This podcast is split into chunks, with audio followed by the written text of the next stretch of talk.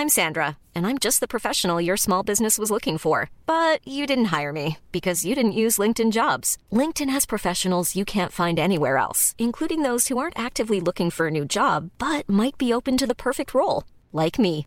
In a given month, over 70% of LinkedIn users don't visit other leading job sites. So if you're not looking on LinkedIn, you'll miss out on great candidates like Sandra. Start hiring professionals like a professional. Post your free job on linkedin.com/people today. Hey, I'm Ryan Reynolds. At Mint Mobile, we like to do the opposite of what Big Wireless does. They charge you a lot, we charge you a little. So naturally, when they announced they'd be raising their prices due to inflation, we decided to deflate our prices due to not hating you. That's right. We're cutting the price of Mint Unlimited from $30 a month to just $15 a month. Give it a try at mintmobile.com slash switch. $45 upfront for three months plus taxes and fees. Promo rate for new customers for limited time. Unlimited more than 40 gigabytes per month. Slows. Full terms at mintmobile.com.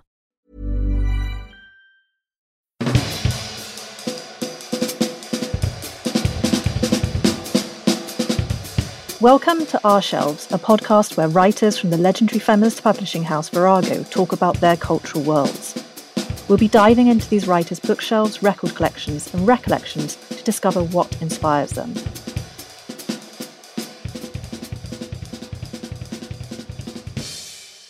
Welcome to Our Shelves, a podcast where writers from the legendary feminist publishing house Virago talk about their cultural worlds.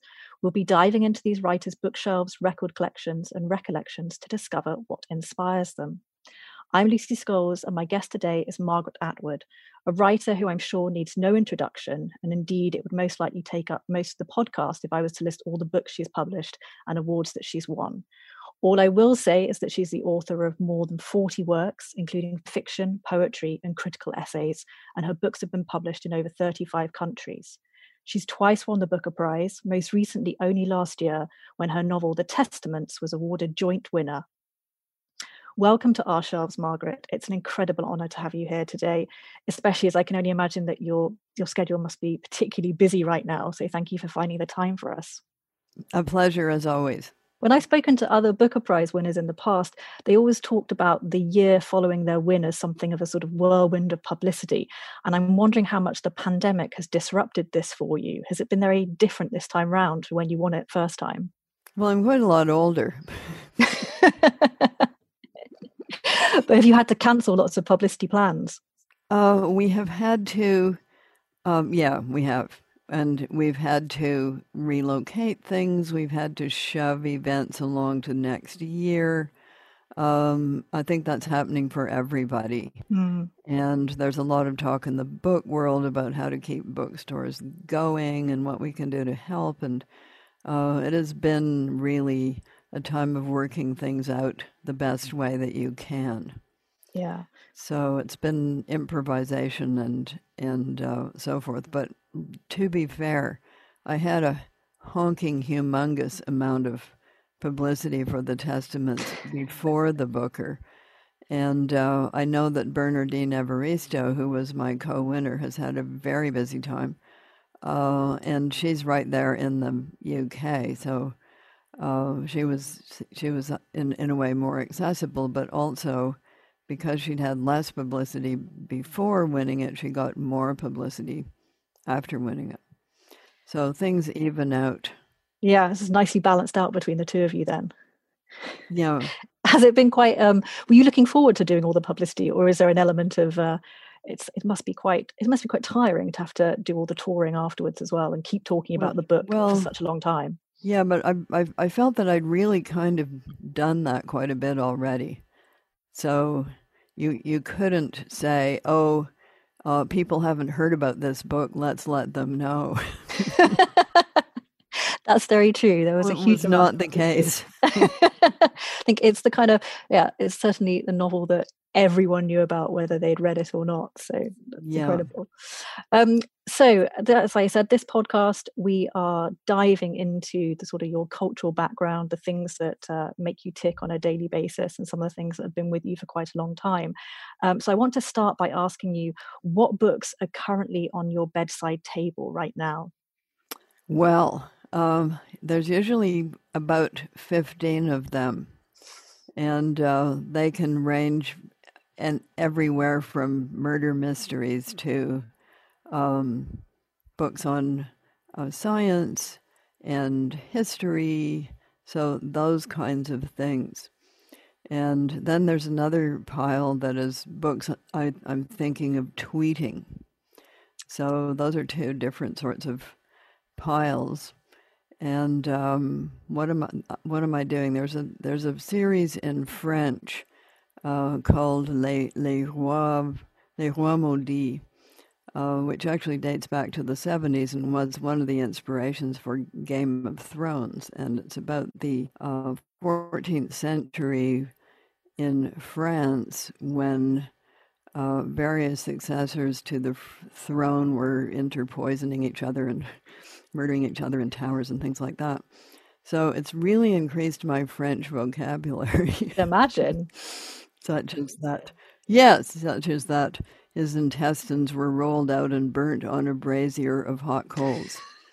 you know, you don't get to say that in everyday life usually. So I, I do that at, and before going to sleep on the theory that my French vocabulary will be increased, although possibly not in ways other people might wish.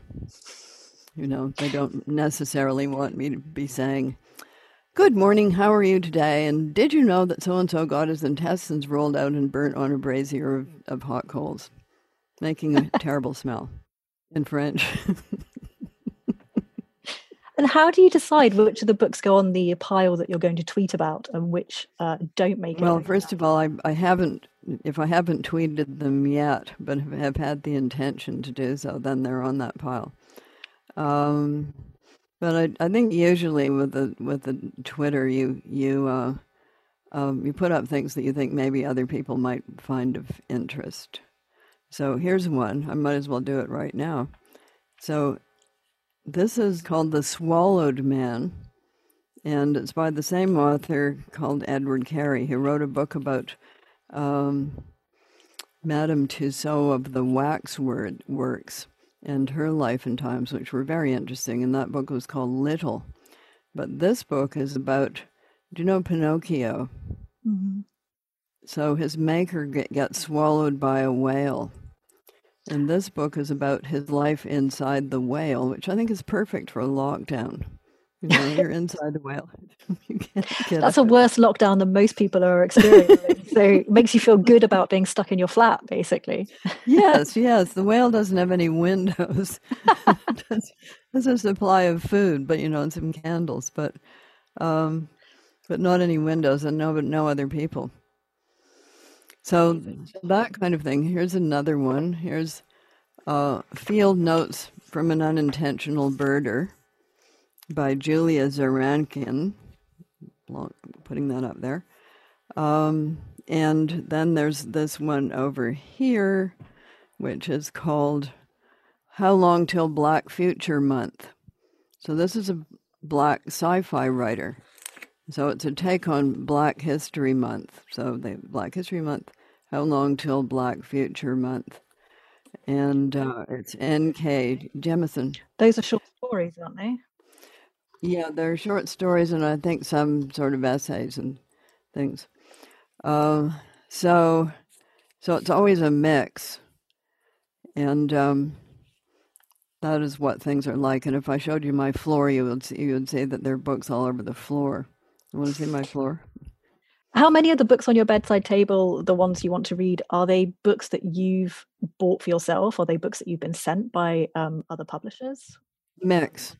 Definite mix. Yeah. So some of them I order. In fact, I have a shipment due um, in the next couple of days of books that I've ordered.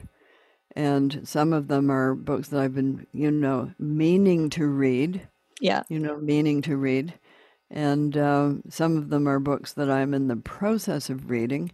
But let us just mention one called Successful Aging. Mm. So I, one of my friends said, "You have to read Successful Aging." I said, "But I've already successfully aged. Why do I have to read?" oh yeah, you really have to read this. So I've I plowed in, and I've I've gotten up to about the part where you start to lose your mind, and um, and I I I ground to a halt. Uh, but I will continue on and find out what bad things are going to happen to my toenails. Uh, so it's, it's it's kind of it's called successful aging, but I'm afraid it's it's it's not all good news. oh dear, it sounds. Uh, I don't know. Do you often put things down when you're halfway through them because you just can't bear to finish them, or are you one of those people? Well, I'm a start. I am a peeker. I confess it. I peek at the end. Um, if I'm really getting sort of bogged in the middle, uh, I will uh, look at the end to see how it comes out.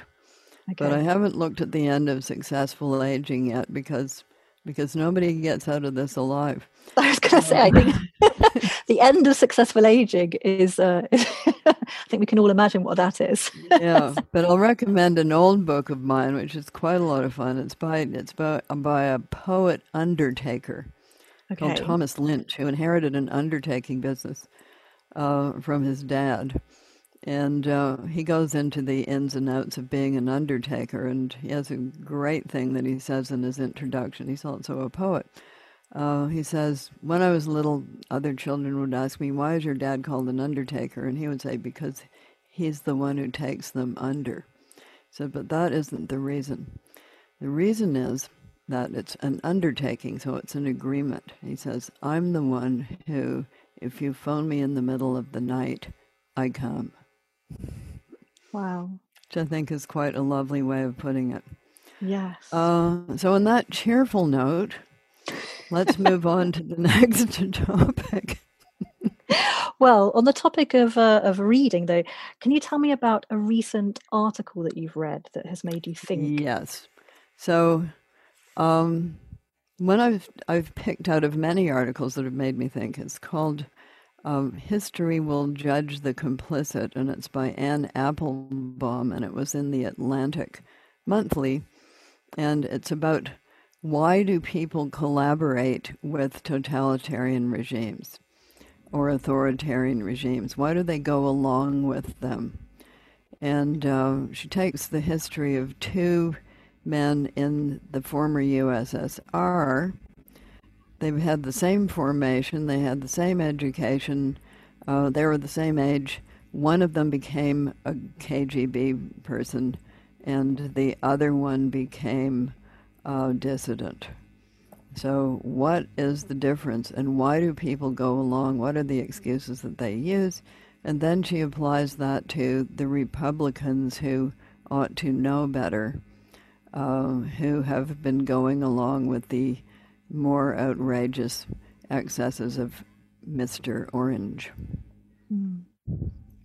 I was thinking, um, I was looking at that article and um, thinking it reminded me obviously of the way that you explore the Aunt Lydia character in the Testaments. Exactly. Uh, That's why I was so interested in it because. Right. I wondered um, if that was the case. Yeah, exactly. And of course, writing the Testaments, I I delved into the histories of of people who had either been uh, dissidents who had worked against such regimes from within, and also the histories of people who had gone along with them uh, under one pretext or another. So either they were true believers, they were furthering their career, they were scared not to, or they, they said that thing that we all say to ourselves sometimes well, I can do a lot more good if I stay in.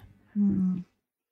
I thought also what was so fascinating, um, or one of the many things about that article was when Applebaum asked, she sort of poses the question, it's much more interesting to ask why do people resist or go against a regime than it is to ask why they, you know, go along with it, right? Because going along with yeah. it is so much easier.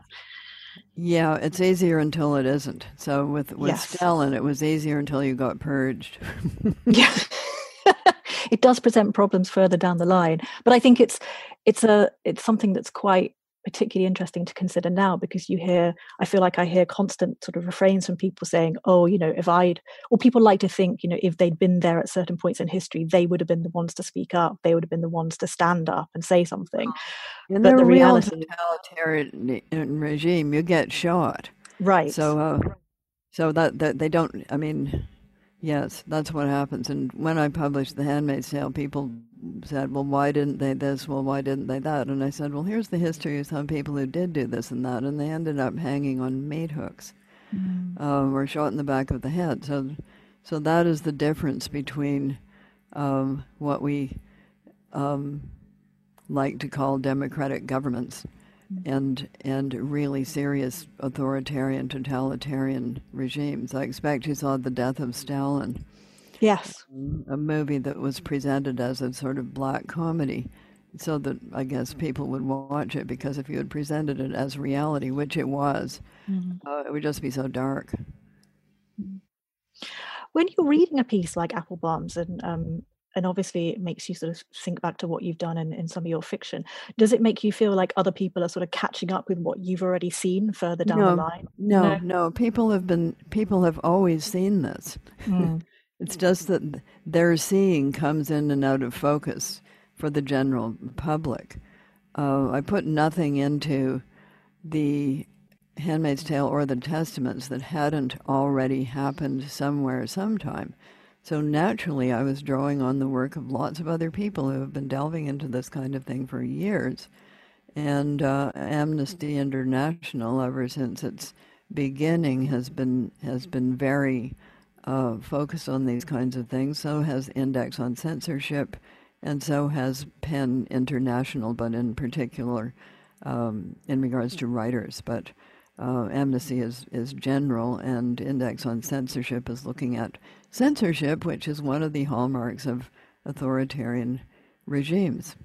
They get mm-hmm. rid of any contrary opinion. And that is what uh, the present um, incumbent in the United States would do if he could. You'll notice the, the attacks on, on news media. Yes. Uh, so that that's one of the things they do. And there's a list, and it, it doesn't vary much. So you shut down opposition, you make uh, your television show the only one, if you like. And um, Gilead and the Handmaid's Tale and, and the Testaments goes all the way and just prohibits reading for for a certain group of people, and that's been done too. Mm-hmm. Well, something a little bit lighter, perhaps, for the next question. I want to find out about a film, a song, or a TV series that you've been enjoying lately. Let's see. What have what have I been looking at? Uh, I'm not really stuck in TV watcher, and of course, I haven't been able to go to quotes the movies. Uh, but I but I've been watching um, period detective series. So Miss Fisher's murder mystery set in Australia in the twenties. Great mm. clothes. Uh, and she, she's very resourceful. She has this little gun that she tucks into her garter uh, so I like watching her climb up walls in her flapper dress. Are you a fan of uh, more traditional sort of golden era of crime novels? Oh, I, being the age I am, I was there. so Agatha Christie, sure, and if you read Agatha Christie in in series, you can you can go from the the time when people had country houses with lots of servants and the butler did it, uh, to, you know, then they get serviced flats and they only have somebody coming in once a week to clean. So you can see sort of the decline of that that class all done through Agatha Christie. But there's a very excellent production of And Then There Were None mm-hmm. uh, that you can watch on TV, which I have, I mean, you can get it on Netflix or Amazon or one of those things. Um, and Hercule Poirot, I'm watching Hercule Poirot uh, recently. And um, I used to read him to my mother when she was blind and do the accents. Oh, really? And, uh, and change the plot.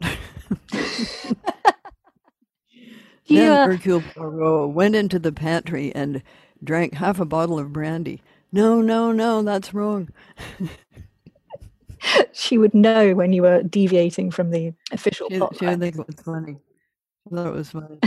do you find uh, do you find these things quite? I mean, everyone talks about Agatha Christie obviously as a sort of cozy crime.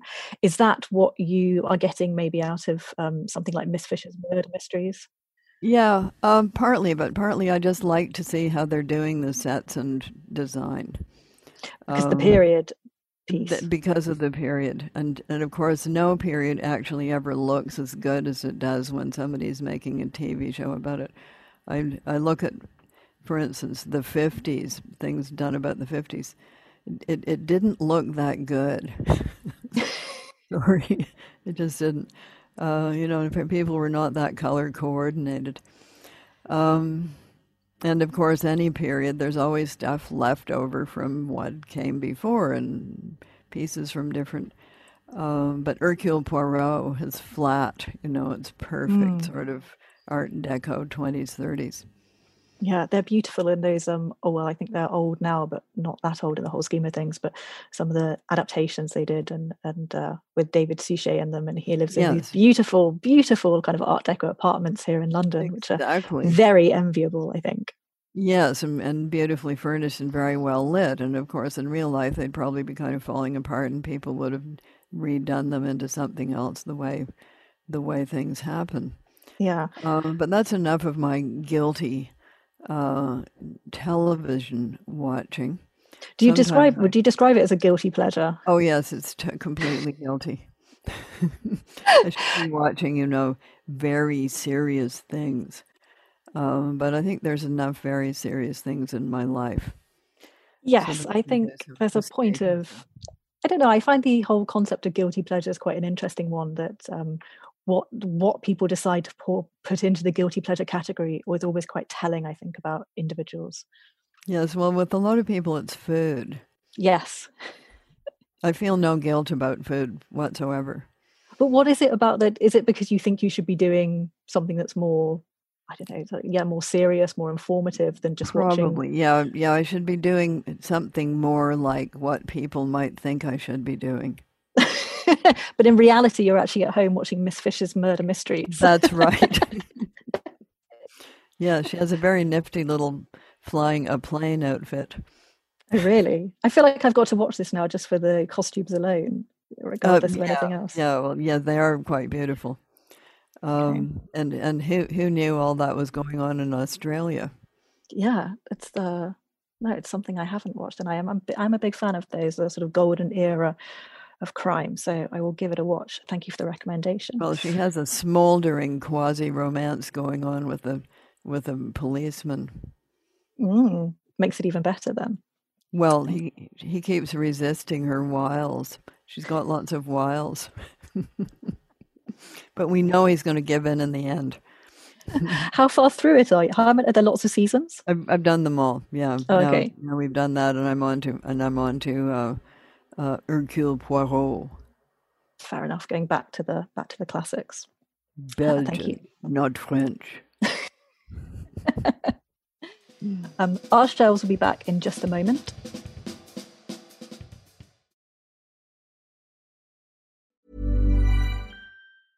Cool fact a crocodile can't stick out its tongue. Also, you can get health insurance for a month or just under a year in some states. United Healthcare short term insurance plans, underwritten by Golden Rule Insurance Company, offer flexible, budget friendly coverage for you. Learn more at uh1.com. Hiring for your small business? If you're not looking for professionals on LinkedIn, you're looking in the wrong place. That's like looking for your car keys in a fish tank.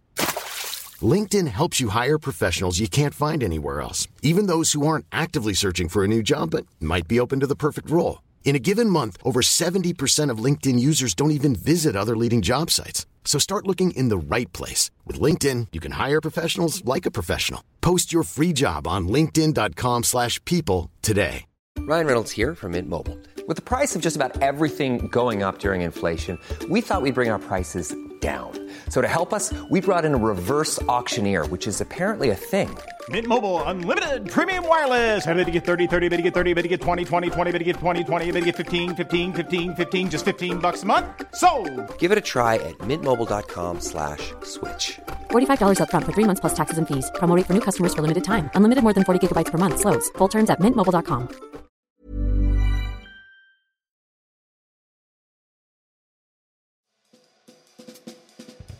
Welcome back to Our Shelves. I'm Lucy Scholes, and I'm talking to Margaret Atwood about the concept of guilty pleasures and the golden era of crime fiction.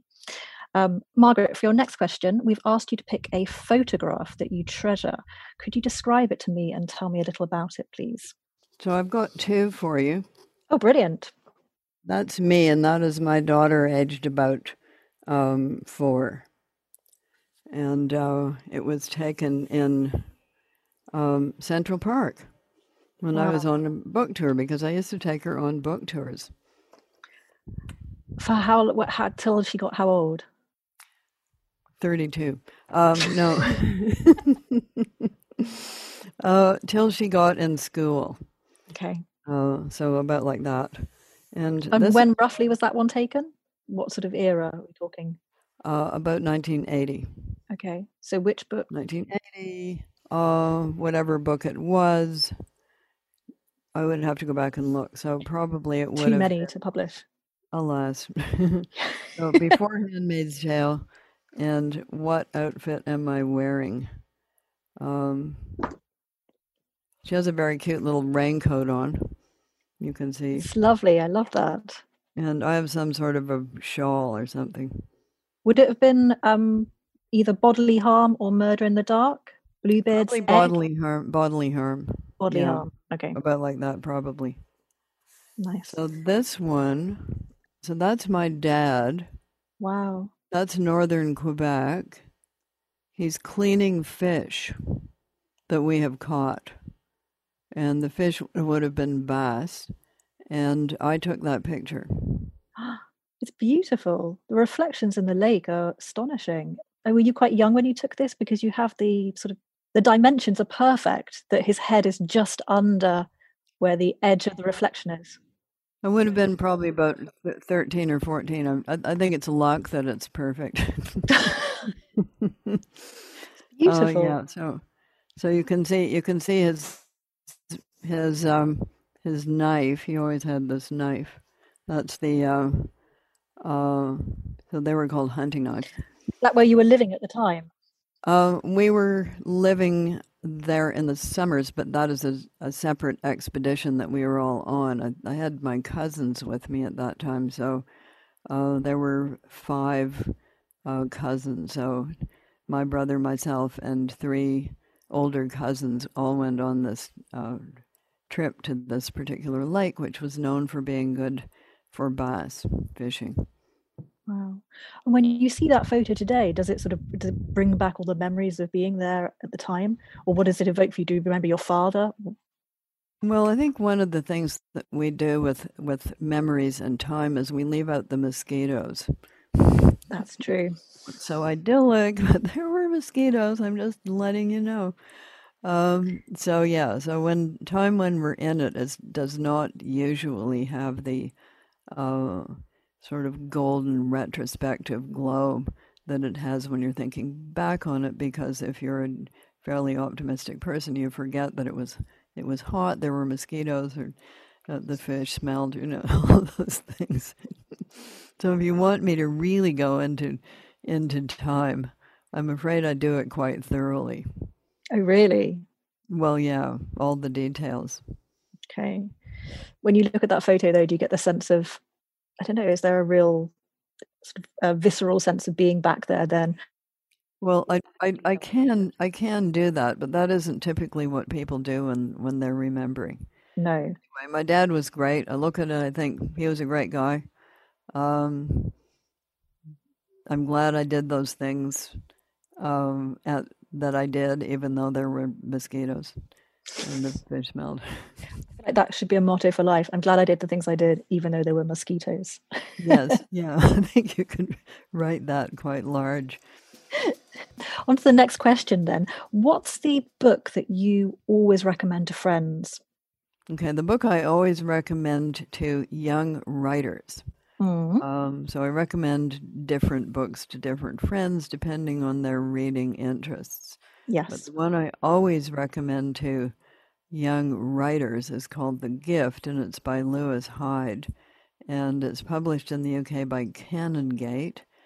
And it is about the gift economy. So I recommend it to writers, not because it tells you how to write, it doesn't, um, but because it tells you where the arts stand in relation to the way we exchange things.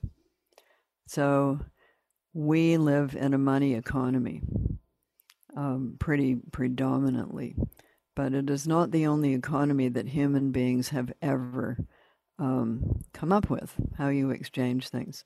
The other economy is the gift economy, and it works in quite a different way.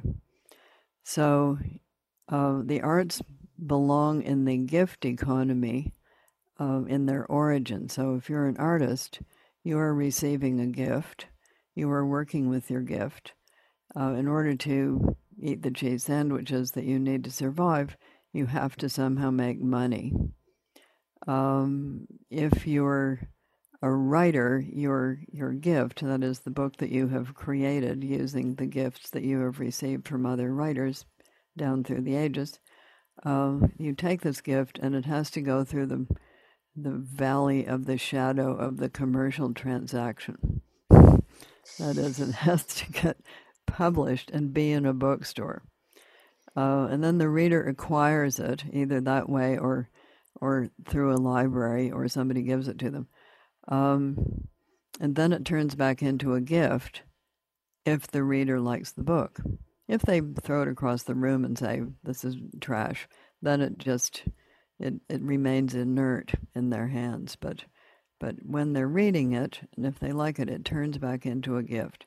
So nobody has, ever says to an author, that was really worth the the 1995 I paid for it.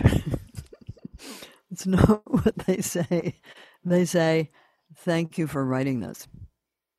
So, in return for the gift that they have received, they give you a gift, which is the thank you. It's a sort of the the minimal gift that you can give.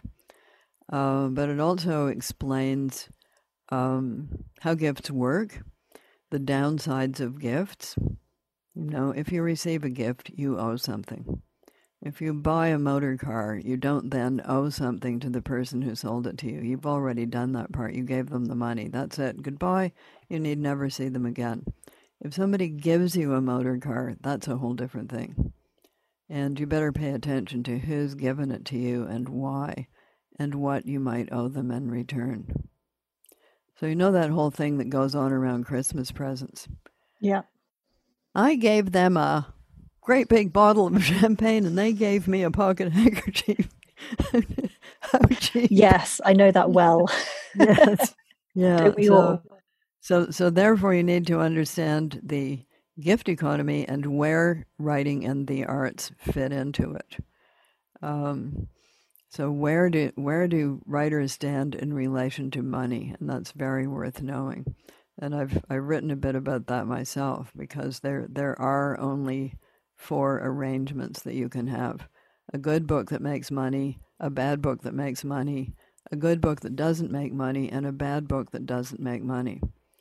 And of those four, you can live with the first three.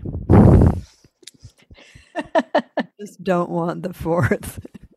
you don't want to have written a bad book that doesn't make money. Uh, but whether a book makes money or not has nothing to do with whether it's good. Those are two separate things. And young writers really need to understand that. Did um, when did you first read uh, this book, and did it make you think differently about the relationship between money and writing in your life? Yeah, I first read this book a long time ago because I was at one of those um, summer literary gatherings um, in Port Townsend, Washington State, and the author was there. So ah. Lewis Hyde was there, and he gave me his book. Oh, he gifted you the book. Okay, gift to me of the book, The Gift. Wow. And down the line, the reciprocal gift that I made to him was that I took this book to Jamie Byng. Ah, actually, at the Frankfurt Book Fair, when some people were having dinner and a few drops were taken, and uh, I made him swear on the candle that was on the table that he would read this book. Oh, did you gift him a copy in the process? I did. Okay. and he did read it and he did publish it uh, because he got very enthusiastic about it. Yeah. So everybody who reads it gets pretty enthusiastic about it. It explains stuff to them about their lives. If you're an artist, it explains something to you about your life. Right. And is it the kind of book that you recommend other people buy, or do you have you actually given it yourself to lots of people over I, the? I, I, I, I keep a number of copies on hand, and like the ancient mariner, I give them to the wedding guests that I think need to hear the story. the people are saying, I've written five books and I'm not making any money. I think you need to read the gift. Here okay. it is. And have people come back to you since and said, oh, you know, that's this is the most amazing book I've ever written, explained everything about my life. Okay, so I'm I'm I may be giving it too much of a of a push, but if you are a young writer who is conflicted about your relationship to money and art, you need to read this book. Well, I feel it is a topic that a lot of young writers are trying to um, negotiate and write about themselves and talk about a lot. So, uh, well, how do you make a living? That that yeah. is the question. So, when I announced at the age of um, sixteen or seventeen to my mother, uh, a practical person, I said that I was going to be a writer. I think she probably blanched, bit her tongue, and then said, uh, "Well, if you're going to be a writer, you better learn to spell." and I said, "Other people do that for me, and they have." Uh, but the other question was, how do you make a living? And I was quite happy to have day jobs because I knew I would have to, uh, and I did have them. Um, but there's only, uh, I think, five things that you can do. You can you can have money, you can marry money, you can have a patron. So that can be the Pope, a king, a duke, an arts grant organization a prize giving outfit. Those are all patrons of the arts. Um, you can have a day job, and the question is will your day job exhaust you so much that you um, won't have any energy left for writing? And that can happen too. I've had some pretty scungy day jobs. Um, or you can go to the market, which means um, selling your books mm. and making enough money thereby. Uh, and a lot of people, you know, they get jobs, maybe copywriter. Um, if you become a journalist, that will eat your life. Uh, you might get a book out of it, but it's unlikely to be a novel. It'll probably be a book that comes out of your journalistic experiences. Was it a great relief to you when you were able to just work on your writing and not have to support yourself with a day job? Uh, yes, but but I still had I did odd jobs. So I right. did job work in that in that area. So I did film scripts. I did some TV script writing. I did that kind of thing.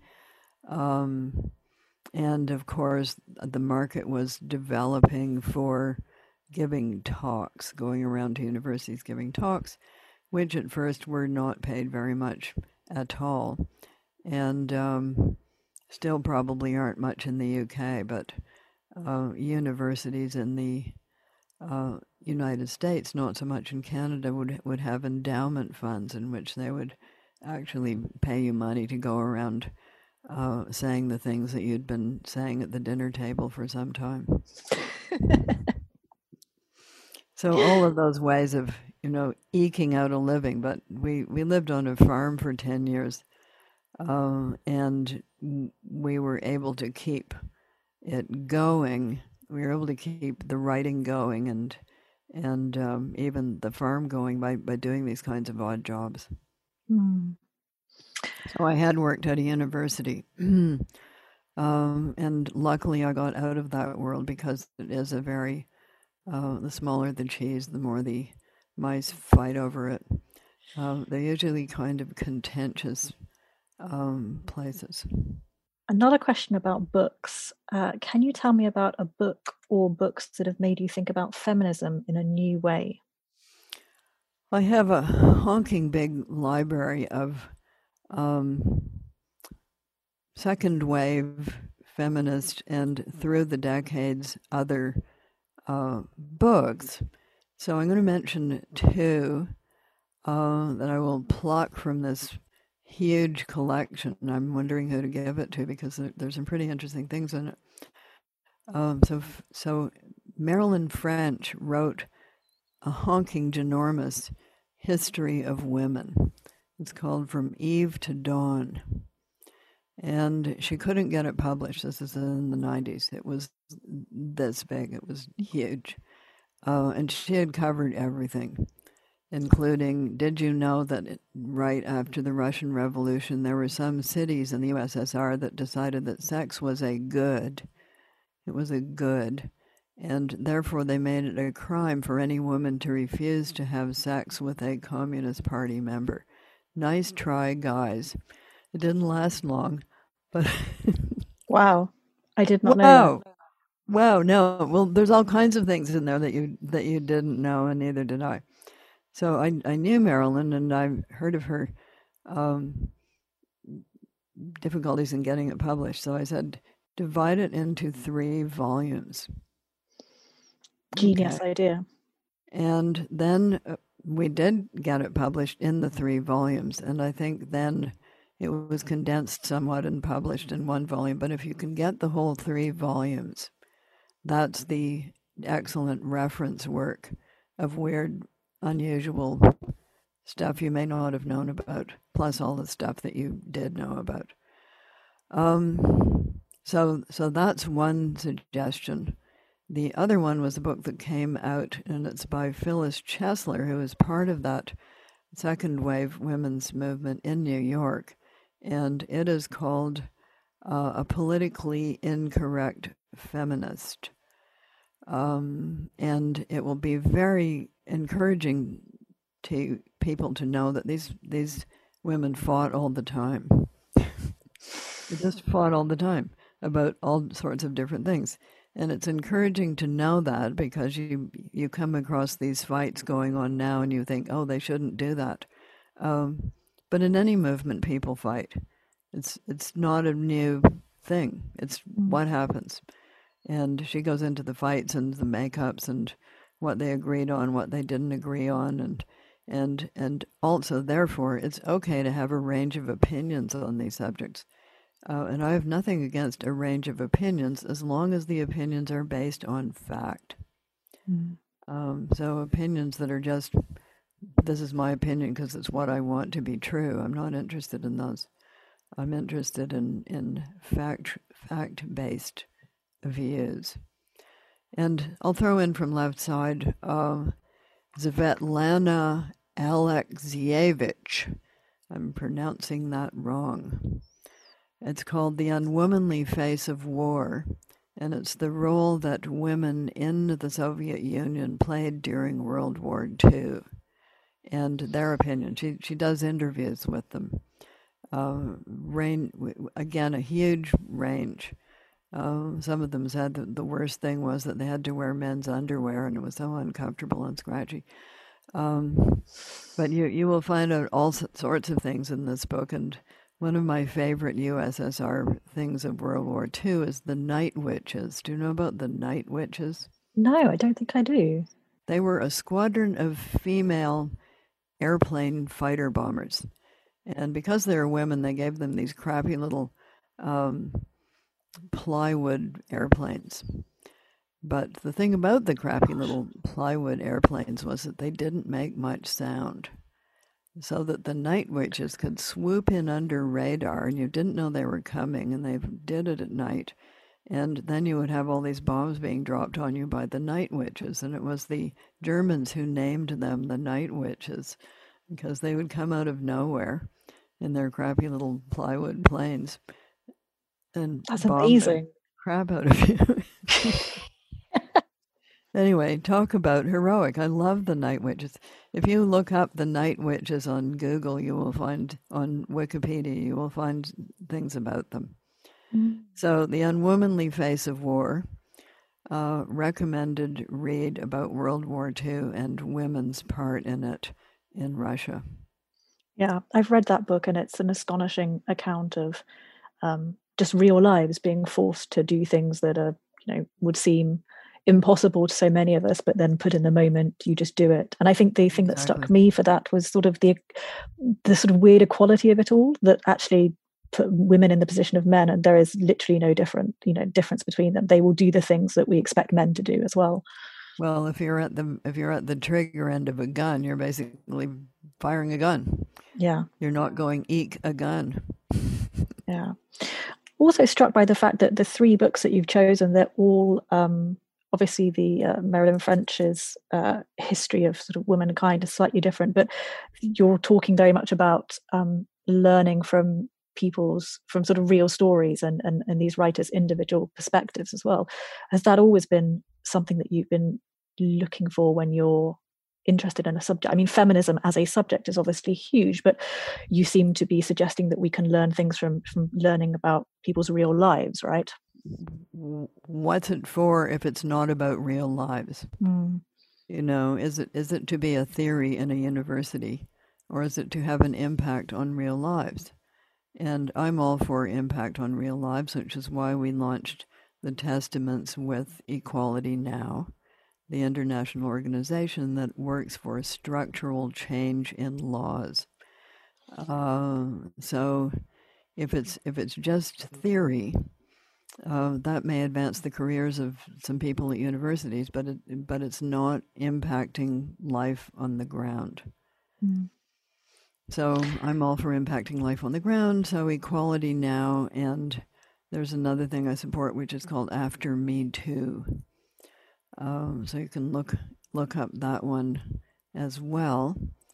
Um, so I could have picked a number of different books out of my library that are that are more that are of the present, mm. uh, but I chose these uh, these ones which have an, historical connections because people tend to forget, right? Or, or, else they never knew. They never knew that a lot of this stuff was going on. Um, well, I think particularly maybe some of the younger feminists today, um, there's so much emphasis on the here and now and what is important to them well, that sometimes young, the history is forgotten. Do. Sure, yeah. that's what you do when you're young. You you can't help it. It is your reality. You're immersed in it. Um, it's it's right up right up against your face. But um, people who are having difficulties in it. Um, might find it useful to go back in time and see that other people had difficulties too. But nonetheless, they accomplished things. Yes, which is excellent advice and, and very heartening, I think, to know if one is um, struggling at the moment, particularly. Um, and finally, Margaret, uh, can I ask you to name a woman whom you admire?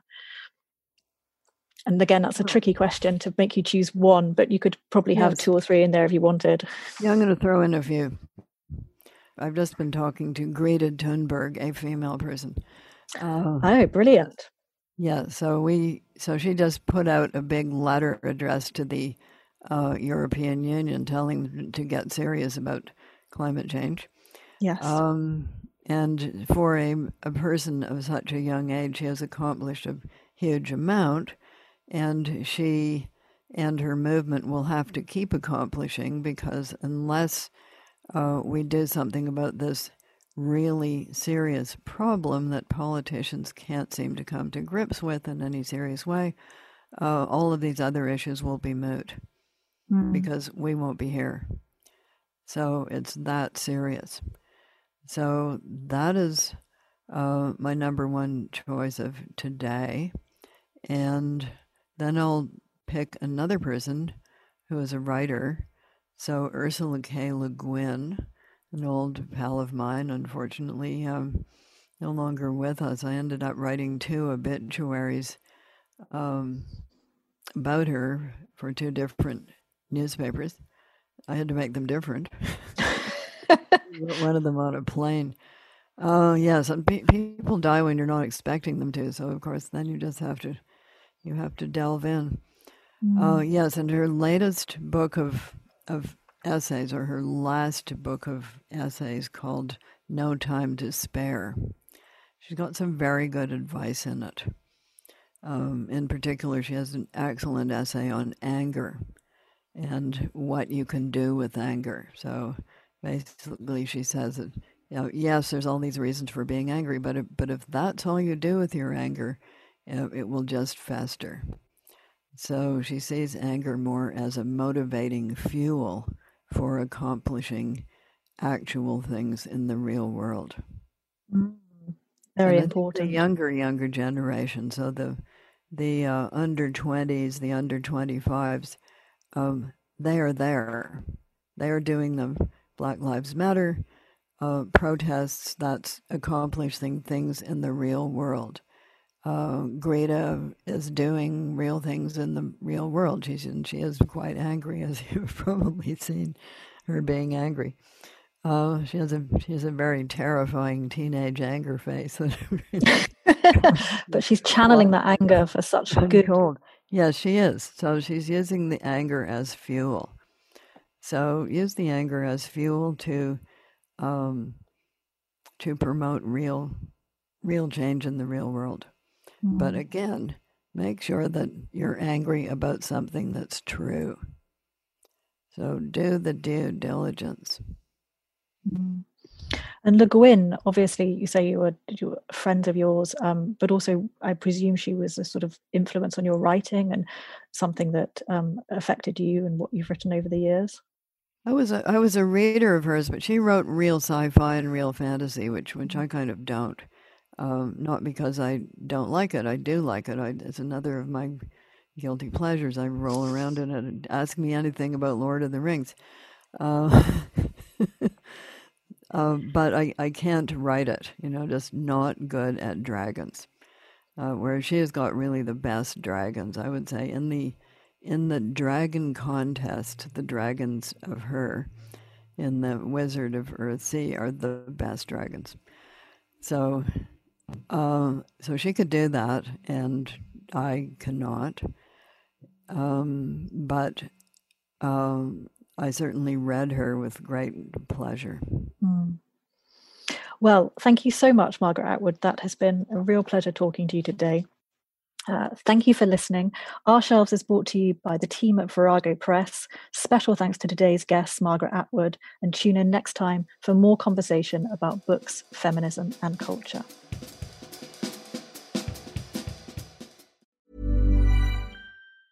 Mom deserves the best, and there's no better place to shop for Mother's Day than Whole Foods Market. They're your destination for unbeatable savings, from premium gifts to show-stopping flowers and irresistible desserts. Start by saving 33% with Prime on all body care and candles. Then get a 15-stem bunch of tulips for just $9.99 each with Prime. Round out Mom's menu with festive rosé, irresistible berry chantilly cake, and more special treats. Come celebrate Mother's Day at Whole Foods Market.